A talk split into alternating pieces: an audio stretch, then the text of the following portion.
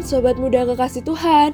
Perkenalkan, saya Seren yang kali ini menjadi host di podcast Aku Mau Mengasihi Tuhan. Tentu Sobat Muda sudah sering mengikuti setiap episode dari podcast ini kan? Podcast yang dibuat oleh Wonogiri Student Revival atau WSR ini mengajak Sobat Muda untuk belajar mengasihi Tuhan. Podcast ini akan dirilis setiap hari Jumat jam 3 sore jadi, setialah mengikuti setiap episodenya ya. Jangan sampai ada yang terlewatkan, supaya sobat muda bisa belajar dengan lengkap dan bisa mengalaminya dalam hidup sobat muda semua.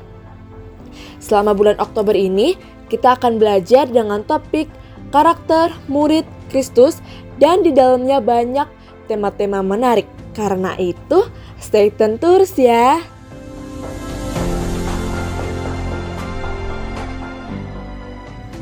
Halo Sobat Muda, podcast kali ini merupakan rangkaian dari dengan topik karakter murid Kristus. Di episode sebelumnya, kita mendengarkan podcast dengan tema kasih dan kerendahan hati. Nah, tema kali ini adalah kejujuran yang merupakan salah satu karakter yang harus dimiliki oleh murid Kristus. Nah, tanpa berlama-lama lagi, mari kita mulai.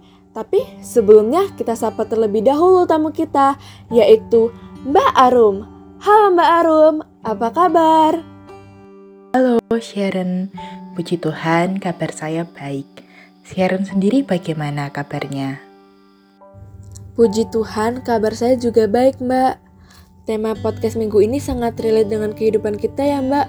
Di mana kejujuran merupakan hal yang tidak bisa terpisahkan dalam hidup kita. Kalau saya melihat jujur, merupakan sifat atau watak yang harus dimiliki setiap manusia. Lalu, apa yang dikatakan Allah mengenai kejujuran? Sharon dan Sobat Muda, yang dikatakan Allah mengenai kejujuran pada Imamat 19 ayat 11, saya bacakan, Janganlah kamu mencuri, janganlah kamu berbohong, dan janganlah kamu berdusta seorang kepada sesamanya. Pada ayat ini, tertulis dengan jelas ya apa yang dikatakan Allah mengenai kejujuran. Nah, secara garis besar, kitab imamat itu berisi pengarahan yang diberikan Allah kepada Musa yang saat itu memimpin bangsa Israel. Mereka harus memenuhi panggilan keimanan mereka dengan cara hidup suci secara rohani dan moral, terpisah dari bangsa-bangsa lain dan taat kepada Allah. Nah, kita pun juga dipanggil untuk hidup kudus. Tertulis pada 1 Petrus 1 ayat 15. Perintah hidup kudus dapat dicapai sepenuhnya melalui darah Kristus yang mahal di dalam diri seorang percaya perjanjian baru yang terpanggil untuk kudus di dalam semua bidang hidupnya. Jadi, sudah sewajarnya kita sebagai orang percaya, orang yang terpanggil memiliki karakter yang jujur di dalam kehidupan kita. Karena Allah sendiri juga memberikan perintah, jangan mencuri, jangan berbohong, dan jangan berdusta kepada sesama.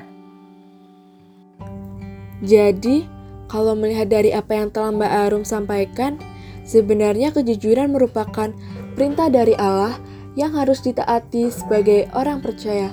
Akan tetapi, apakah kita bisa tidak jujur? Tentu saja Sharon dan Sobat Muda. Sekalipun kita orang percaya sudah menerima Kristus, kita bisa loh tidak jujur. Benar kan? Begitu Sharon dan Sobat Muda. Ya sendiri-sendiri ya. Nah, kita itu sering kali ditipu. Tipu oleh siapa? Yang pertama, oleh diri sendiri.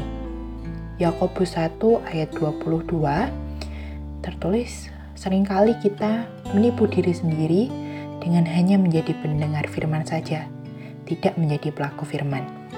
Kita tahu apa yang Tuhan perintahkan atau yang Tuhan sampaikan melalui firman yang kita terima. Akan tetapi, kita tidak melakukan firman tersebut. Bahkan kita juga sering melakukan bohong demi kebaikan. Yang kedua, oleh orang lain Pada Roma 16 ayat 17 dan 18 dituliskan adanya perbedaan ajaran yang menimbulkan perpecahan. Kata-kata yang muluk dan manis menipu orang-orang yang tulus. Seringkali kita terlena oleh pendapat atau pemakluman dari orang lain terhadap perbuatan kita yang salah. Contoh, tidak apa-apa kok yang kamu lakukan itu tidak salah, padahal jelas apa yang kita lakukan itu salah. Tidak sesuai dengan firman Tuhan. Tapi dengan adanya pemakluman dari orang lain, membuat hati kita tenang dan kita merasa, oh iya, tidak apa-apa. Yang ketiga, oleh iblis. Kejadian 3 ayat 1 kita bisa melihat di situ ada pikiran cerdik iblis dan hasutan atau tipu dayanya. Cara yang dipakai iblis dengan menimbulkan kecurigaan di dalam hati kita terhadap Allah.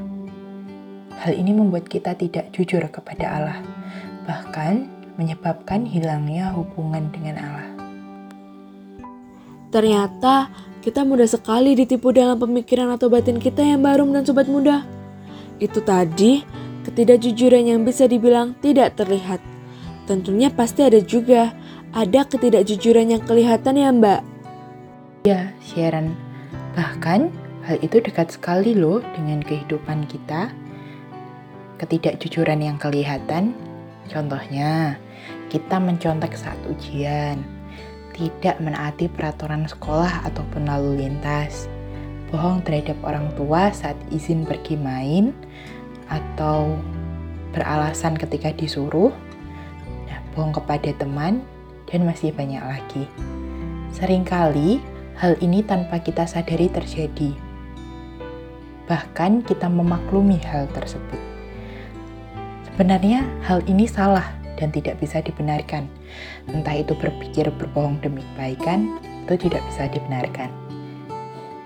Padahal, Rasul Paulus memberi contoh kepada kita melalui kisah para rasul 24 ayat 16. Di situ dijelaskan ada patokan yang menolong Rasul Paulus dalam kehidupannya sehari-hari, yakni berusaha hidup dengan hati nurani yang murni di hadapan Allah dan manusia. Selain itu, Tuhan Yesus juga melukiskan ada orang-orang munafik pada Markus 7 ayat 6 sampai 8. Bibirnya memuliakan aku, padahal hatinya jauh daripadaku. Percuma mereka beribadah, sedangkan ajaran yang diajarkan perintah manusia. Perintah Allah diabaikan, malah berpegang pada adat istiadat manusia. Mereka sepertinya dekat pada Tuhan, tapi jauh, dan mereka tidak melakukan perintah Tuhan, melakukan perintah yang lain. Selain itu, ketidakjujuran itu juga tercemin dalam berbicara kita. Pada Matius 12 ayat 34 dan 35, yang diucapkan mulut itu meluap dari hati. Apabila orang yang baik itu mengeluarkan hal-hal yang baik, tetapi orang yang jahat mengeluarkan hal-hal yang jahat. Nah, jadi penting baik itu tidak terlihat ataupun terlihat sebagai orang percaya, kita harus memiliki karakter yang jujur. Selain itu, ada juga dua patokan pokok bagi orang percaya Kristen. Yang pertama, memastikan bahwa setiap barang yang kita miliki itu diperoleh secara jujur. Yang kedua, memastikan bahwa hanya kebenaran yang keluar dari mulut kita. Tidak selalu perlu untuk berbicara, terutama dalam menyampaikan pendapat. Kasih, kelemah lembutan, keramahan seharusnya menguasai lidah kita.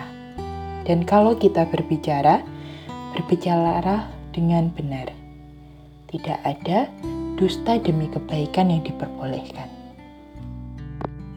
Setuju sekali mbak, kita sebagai orang percaya harus memiliki karakter jujur. Sekalipun orang-orang sering bilang jujur itu menyakitkan, tapi bukankah lebih baik jujur langsung? Daripada berbohong sama saja menunda sakitnya. Bukankah begitu mbak? bener banget sih Sharon. Daripada nanti, lebih baik sekarang ya. Nah, selain itu, hal yang harus kita tanggung atau hadapi ketika jujur, yakni kita harus siap dinilai orang apa adanya. Karena mutu kehidupan kita harus mampu bertahan terhadap kritik orang lain. Kita harus hidup dengan jujur, dengan tidak berpura-pura menjadi orang lain yang bukan diri kita yang sebenarnya. Akan tetapi, yang menjadi pertanyaan, relakah kita jika orang lain melihat keadaan kita yang sesungguhnya tanpa ada yang ditutup-tutupi? Ya, Mbak Arum dan Sobat Muda, mari kita renungkan, rela dan siapkah kita untuk dinilai orang apa adanya. Tapi, perlu kita ingat bahwa kita ini orang percaya. Tuhan menghendaki kita untuk hidup dalam kejujuran, baik terhadap Tuhan, diri sendiri, dan sesama. Oleh sebab itu, jawaban kita harusnya siap dan rela untuk dinilai apa adanya. Terima kasih Mbak Arum sudah berbagi dan sampai jumpa di pertemuan selanjutnya. Terima kasih kembali Sharon. Tuhan Yesus memberkati Sharon dan sobat muda semua. Sampai jumpa.